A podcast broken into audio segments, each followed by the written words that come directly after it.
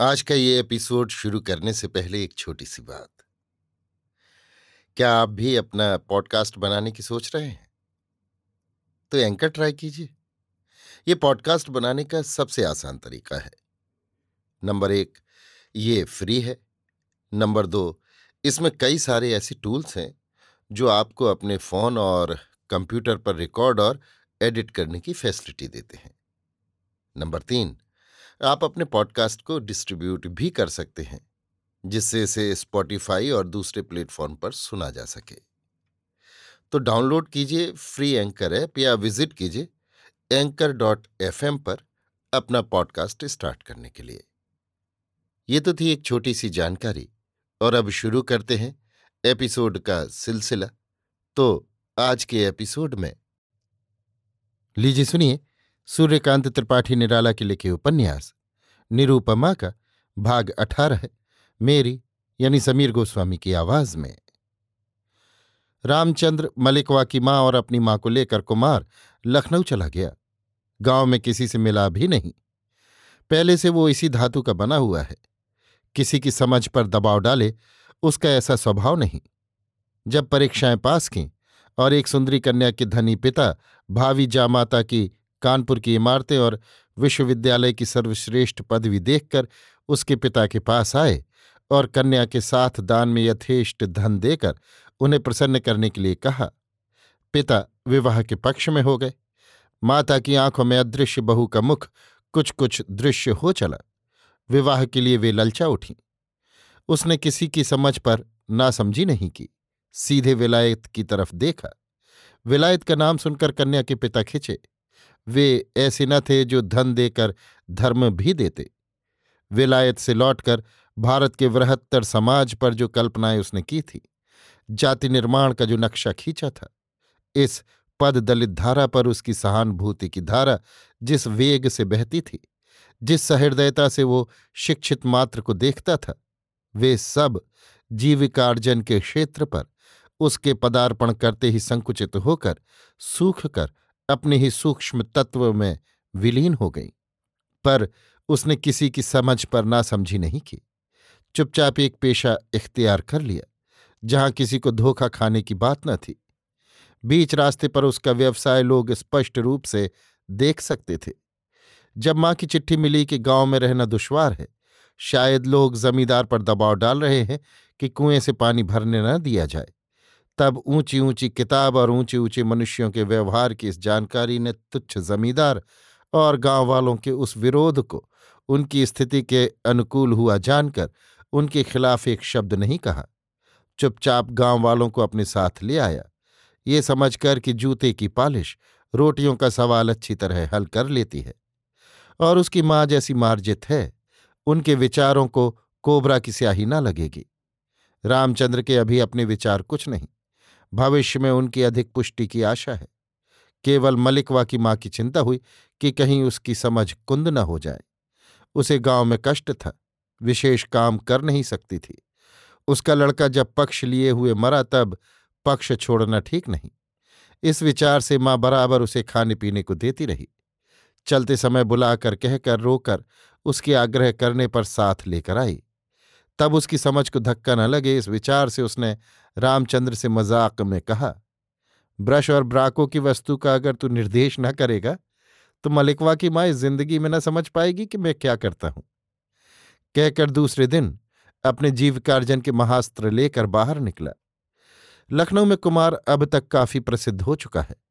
Hat coat पहनकर रास्ते पर बैठकर जूता पालिश करने वाला मामूली आदमी नहीं। फर्राटे से अंग्रेज़ी बोलता है कोई कोई कहते हैं, विलायत भी गया हुआ है। अंग्रेज़ी खत्म किए हुए है। ये देश को शिक्षा देने के लिए ऐसा करता है कि न कोई बड़ा है, न छोटा। ये चर्चा घर घर है। चमार जिस रास्ते से वो निकलता है, चौकन्ने होकर देखते हैं। चमार चार पैसे लेते थे, वो एक पैसा लेता है। बाज़ार तब से गिर गया है। लोग चमारों को हे दृष्टि से देखते हैं। छावनी में कुमार की बड़ी कद्र है। गोरे बड़ी प्रीत से उसे काम देते हैं। उसकी बातें सुनते हैं। एक दूसरे को देखकर मुस्कुराते हैं, उसकी इज़्ज़त करते हैं।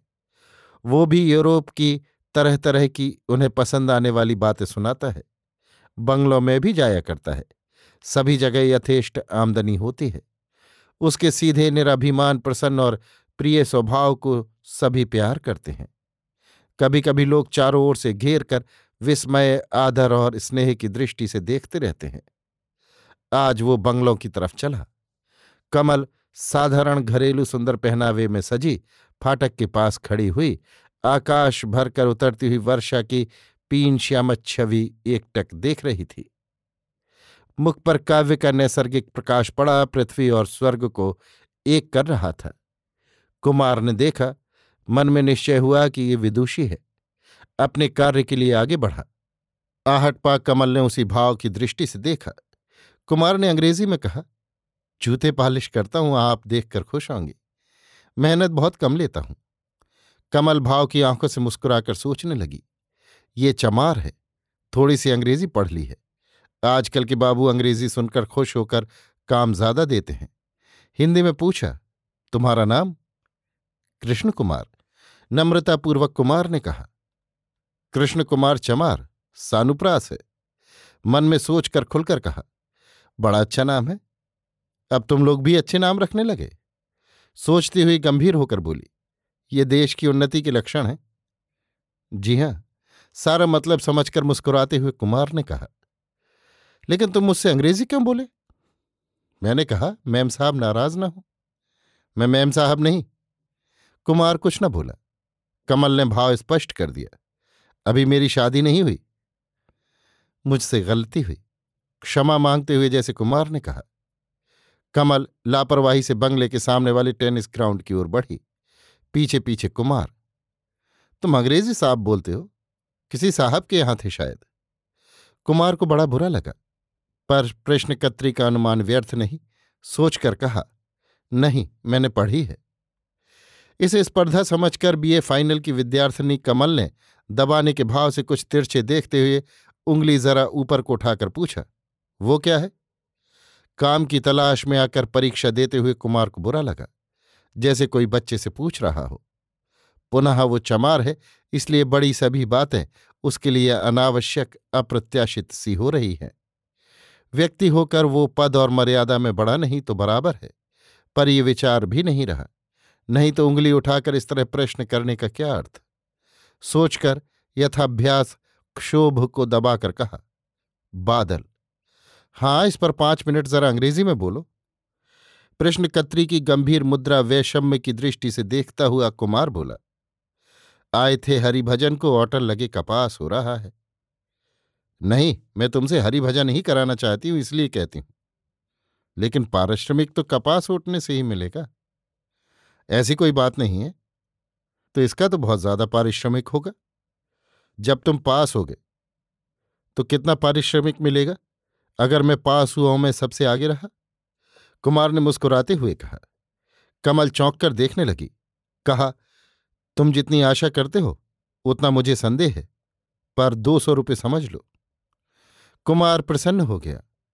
बोला, संदेह ठीक है, पर भ्रम सभी को होता है। अच्छा आपका आदर्श किस कोटि का होगा? अच्छी अंग्रेज़ी का आदर्श तुम्हें मालूम होगा तो मुझे समझने में दिक्कत न होगी। तुम सीधी कहो या सजी हुई। विषय तो सजी हुई का ही है।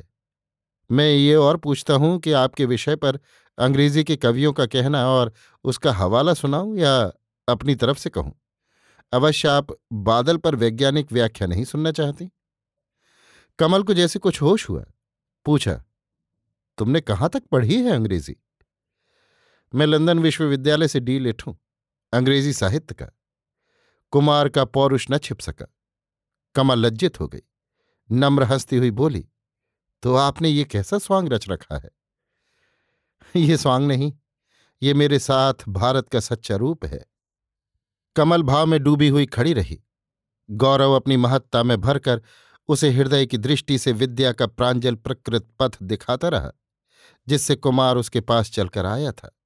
न तो होकर बोली, मैं बीए फाइनल की विद्यार्थिनी हूँ। आइए, मैं बाबा से कहती हूँ आप दो सौ मासिक लीजिए। मुझे सुबह दो घंटे अंग्रेज़ी पढ़ा जाया कीजिए। कहकर अपने बंगले की ओर चलती हुई, आप अवश्य हिंदू हैं? नत मुस्कुराहट से हाँ हाँ। शिष्या के विचार मात्र से कुमार आप न कह सका। आपकी जाति, कान्यकुब्ज ब्राह्मण। कुमार के भार से झुकी हुई कमल एक कुर्सी की ओर बैठने का इंगित कर भीतर पिता के कमरे में गई और संसार के आठवें विस्मय की चर्चा से पिता को बाहर ले आई। बंगला में कहा, ये डॉक्टर कृष्ण कुमार कान्यकुब्ज ब्राह्मण हैं। लंदन के डीलिट हैं। जगह न मिलने से ये पेशा इख्तियार किया है। कुमार का ब्रश उठाकर दिखाया। जूता पॉलिश करते हैं। मैं इनसे अंग्रेज़ी पढ़ूँगी। कहा है, सुबह दो घंटे के लिए। दो सौ मासिक पर। दिनेश बाबू प्रसिद्ध वकील थे। कई हज़ार मासिक की वकालत थी। मनोविज्ञान के पूरे जानकार, ऐश्वर्य और सम्मान सबके ऊपर उनकी प्यारी कन्या प्रतिष्ठित थी। ब्रह्म समाजी थे, अतः किसी तरह विचलित न हुए। सोचा, कमल इस युवक को प्यार करती है। यदि भविष्य में दोनों सदा के लिए बंध भी गए तो बुरा क्या है? युवक विद्वान और सुंदर है, पुनः ब्राह्मण है। अवश्य इसका सामाजिक बहिष्कार हुआ होगा। ब्रह्म समाज को एक योग्य मनुष्य प्राप्त हो सकता है। कमल की बातें स्वीकार कर, देर तक कुमार से बातें करते रहे और बहुत प्रसन्न हुए। अभी आप सुन रहे थे सूर्यकांत त्रिपाठी निराला के लिखे उपन्यास।